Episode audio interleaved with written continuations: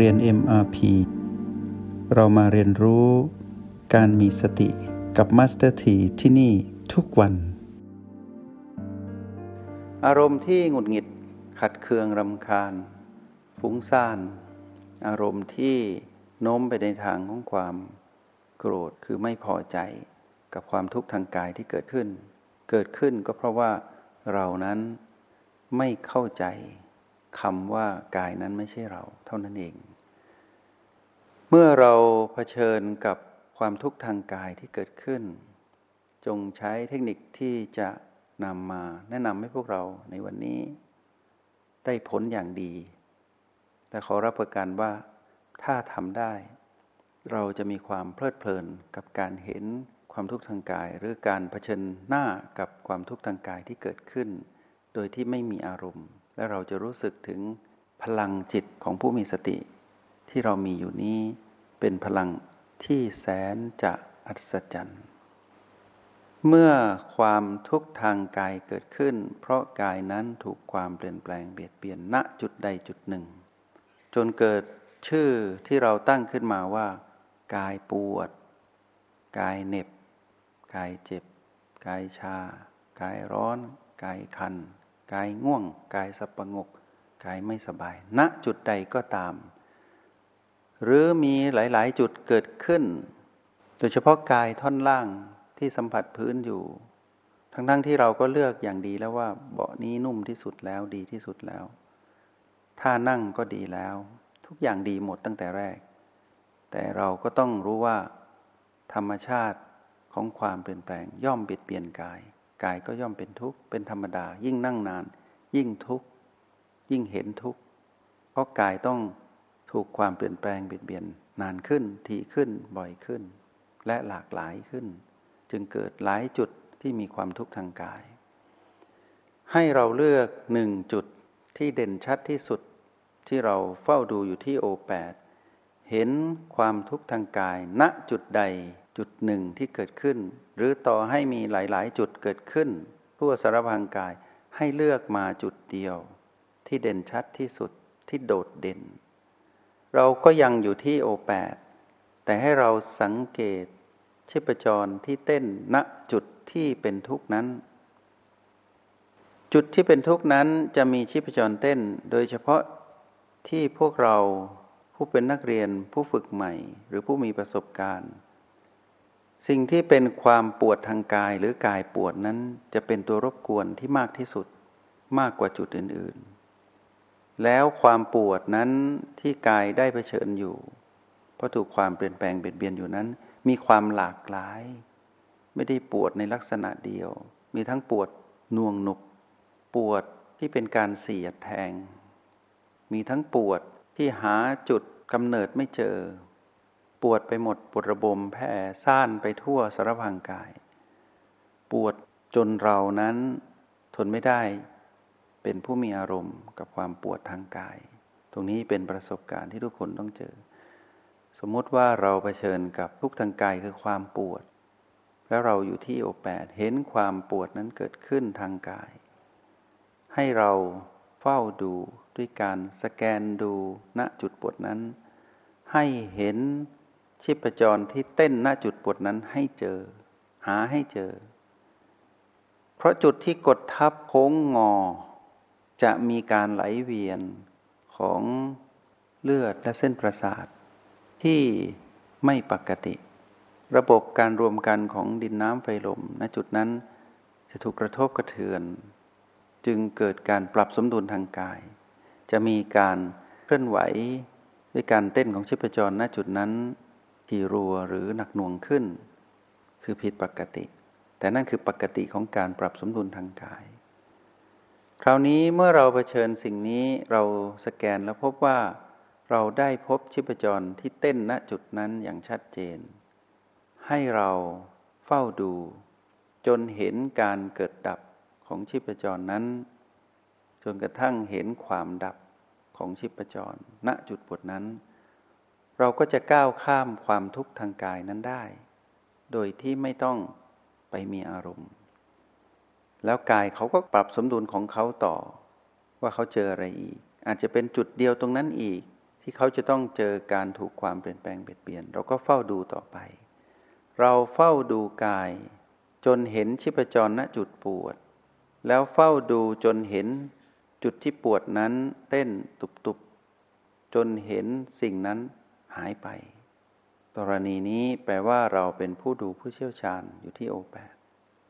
ดูโอแปดอย่างเดียว ก็ก้าวข้ามตรงนี้ได้ ก็ถือว่า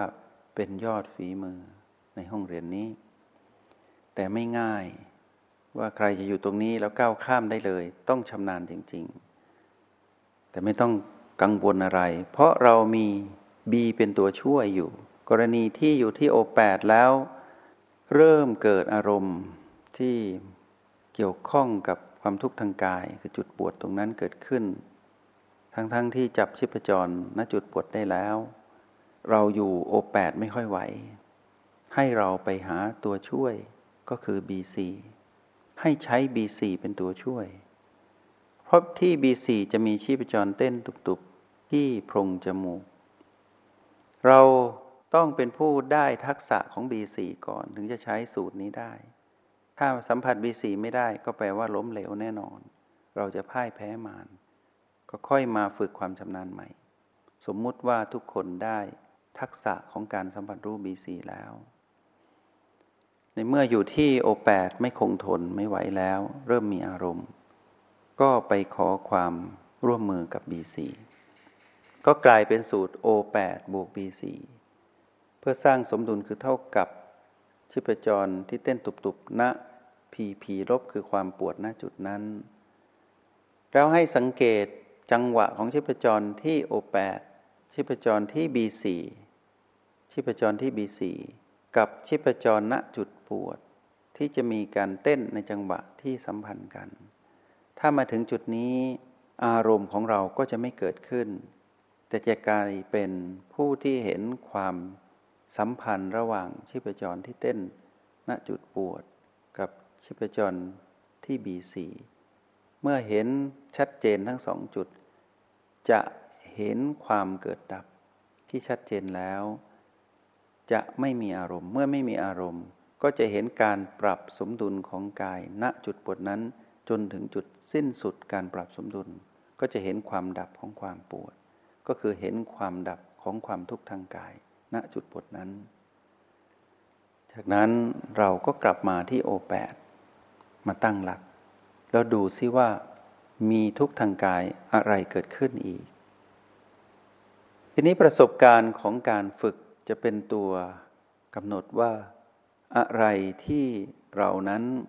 ได้เผชิญกับความทุกข์ทางกายแล้วก้าวข้ามไม่ได้ ทุกทางกายนั้นคืออะไร เราต้องเป็นผู้รู้ด้วยตนเอง ในห้องเรียนที่เราเข้าห้องเรียนอยู่ ทุกทางกายมักจะปรากฏซ้ำๆ และมักจะมาในเวลาที่เป็นจุดนัดพบ สิ่งนั้นจะเข้ามาปรากฏให้เราเห็นเราต้องเผชิญหน้ากับทุกทางกาย แต่ขออย่างเดียวพวกเราต้องมีทักษะที่ชำนาญ ในการใช้เครื่องมือก็คือจุดปัจจุบันทั้ง 9 โดยเฉพาะ O8 ต้องเชี่ยวชาญ แล้วต้อง สัมผัส O8 นี้จนเป็นความคุ้นเคย คราวนี้เมื่อความทุกข์ทางกายได้ปรากฏขึ้น อะไรก็ได้ ประเภทไหนก็ได้ เราก็ตั้งหลักที่โอแปดถ้าใครที่ชำนาญอยู่ที่โอแปดอย่างเดียว ไม่มีความจำเป็นต้องใช้บีมาเป็นตัวช่วย ก็จะก้าวข้ามความทุกข์ทางกายนั้นได้ ตัวชี้วัดก็คือเห็นความทุกข์ทางกายนั้นดับ เป็นตัวชี้วัดที่หนึ่งคือเห็นความทุกข์ทางกายนั้นดับ หรือเห็นความดับของความทุกข์ทางกายที่เกิดขึ้น โดยที่เราอยู่ที่โอแปดสิ่งที่ปรากฏเป็นตัวชี้วัดถัดมาว่าเราประสบกับความสำเร็จในการก้าวข้ามความทุกข์ทางกายก็คือ เราไม่มีอารมณ์โกรธในความทุกข์นั้น คือเราไม่หงุดหงิด เรามีความเพลิดเพลิน เรายังมีความตื่นรู้และเบิกบานอยู่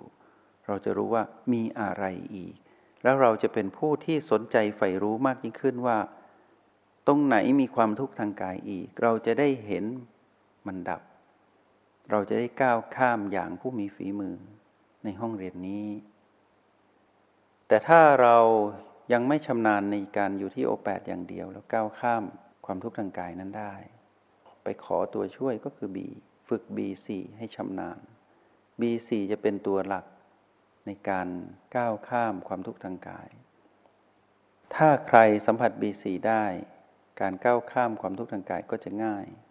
แต่ความทุกข์ทางกายบางอย่างก็ก้าวข้ามแค่เพียง B3 บางอย่างก็ต้องอาศัย B ที่อยู่ในโพรงจมูกเป็นตัวช่วย ก็คือ B1 B2 B3 B4 เพราะฉะนั้นสรุปง่ายๆก็คือ O8 บวก B ที่อยู่ในโพรงจมูก 4B คือ B1 ถึง B4 จะเท่ากับ PP ลบคือความทุกข์ทางกาย ให้ตั้งสูตรไว้อย่างนี้ O8 บวก B ที่อยู่ในโพรงจมูก ก็คือ B1 ถึง B4 เท่ากับ PP ลบคือความทุกข์ทางกาย ทีนี้อยู่ที่ว่าเราอาจจะตัด B ในโพรงจมูกออกเหลือแต่ O8 อย่างเดียว ก็ถือว่าทำได้ ได้ผล แต่ถ้าอยู่ที่ O8 อย่างเดียวไม่ได้ ก็เลือก B ในพงจมูกมา B4 มีประสิทธิภาพมากที่สุด แต่ B อื่นๆ ก็เป็นสิ่งที่อย่ามองข้าม ใช้ให้เป็น เพราะฉะนั้นผู้ที่ต้องการก้าวข้ามความทุกข์ทางกาย ต้องชำนาญใน 5 จุดปัจจุบัน คือ O8 B1 B2 B3 B4 เท่านี้เอง ทุกทางกาย ก็ไม่มีผลอะไรกับเราอีกต่อไป นี่คือทักษะที่เราต้องฝึกฝนในห้องเรียน นี่คือการรับมือในยามที่เผชิญหน้ากับความทุกข์ทางกายในห้องเรียน ได้บอกเทคนิคให้พวกเราไปแล้ว ทีนี้นอกห้องเรียนไม่เหมือนในห้องเรียน เราไม่รู้ว่าวันนี้เราจะเผชิญกับกฎแห่งกรรมใด เราจะเผชิญกับวิบากกรรมใดในชีวิต นอกห้องเรียนมีทุกทางกายมากมาย อากาศก็ทำให้เกิดทุกทางกาย อาหารก็ทำให้เกิดความทุกข์ทางกาย โรคกรรม คือวิบากกรรมที่ตามมาในอดีต มาพร้อมกับเจ้ากรรมในเวรณปัจจุบันก็ทำให้เกิดความทุกข์ทางกาย โรคภัยไข้เจ็บพร้อมเกิดขึ้นอยู่เสมอ ที่จะเบียดเบียนกาย อุบัติเหตุก็ทำให้เกิดความทุกข์ทางกาย แม้แต่อุบัติเหตุเล็ก ๆ น้อย ๆ เดินไปชนน้นชนนี่ก็ทำให้เกิดความทุกข์ทางกาย หรืออุบัติเหตุใหญ่ในยานพาหนะ หรือแม้แต่ภัยพิบัติก็ทำให้เกิดความทุกข์ทางกาย ไม่มีใครรู้ว่าวันนี้ วิบากกรรมใดจะปรากฏขึ้นกับเรา แล้วเข้ามาเบียดเบียนกาย ให้เกิดความทุกข์ทางกาย ไม่มีใครรู้ เราไม่รู้ว่ายุงจะมากัดเรากี่ตัววันนี้ไม่มีใครรู้ ทั้งๆทที่เราก็ป้องกันเต็มที่ แต่มันก็มา แล้วพวกเราสังเกตว่าทุกอย่างจะมีสัญญาณให้เกิดความทุกข์ทางกาย เราหนีไม่พ้นความทุกข์ทางกาย ในโลกแห่งความเป็นจริง เราไม่รู้ว่าจะเกิดอะไรขึ้น แต่เราต้องรู้ว่าเราพร้อมเสมอที่จะรับมือ ทักษะที่เราได้จากการฝึกฝนในห้องเรียน จะนำมาเป็นเครื่องมืออันยอดเยี่ยมในการที่จะรับมือเพื่อเผชิญหน้ากับความทุกข์ทางกาย ในโลกแห่งความเป็นจริง หรือนอกห้องเรียน และการที่กายนั้นมีทุกข์มากที่สุด ก็คือในช่วงที่กายนั้นจะต้องดับ เมื่อกายต้องตาย กายจะแสดงความทุกข์ทางกายออกมาอย่างถึงที่สุด แล้วมานก็คือพลังงานลบหรือตัณหา จะใช้จุดนี้บันทอนจิตวิญญาณเราให้ทุกทรมานร่วมให้ถึงที่สุดเหมือนกัน ความตายทางกายเป็นทุกทางกายที่ยิ่งใหญ่ที่สุดของกาย แต่เราผู้ไม่ได้ฝึกฝนจะยอมรับความตายไม่ได้ เพราะยังเชื่อว่ากายนี้เป็นของเรา อยากเป็นอมตะ อยากมีชีวิตอยู่กับกายนี้ตลอดไป มารจะได้ช่องตรงนี้อย่างเต็มที่ จงใช้ชีวิตอย่างมีสติทุกที่ทุกเวลา แล้วพบกันใหม่ ในห้องเรียน MRP กับมาสเตอร์ที